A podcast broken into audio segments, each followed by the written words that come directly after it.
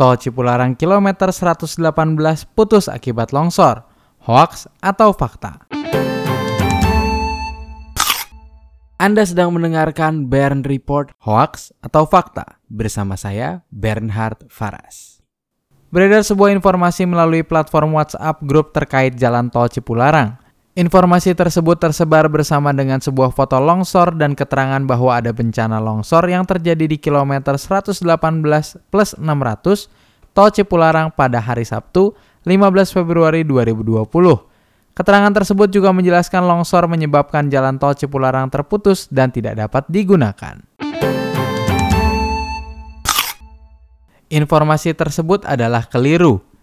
General Manager Jasa Marga Cabang Purbalenyi, Pratomo Bimawan Putra menyebut kondisi jalan tol Cipularang di kilometer 118 plus 600 dapat dilintasi oleh pengguna jalan baik yang menuju ke arah Bandung maupun yang ke arah Jakarta. Jasa Marga menyebut foto longsor yang tersebar itu diambil saat longsor pertama kali terjadi yakni pada tanggal 11 Februari 2020. Mereka menyebut saat ini jalan sudah diperbaiki dan aman untuk dilewati.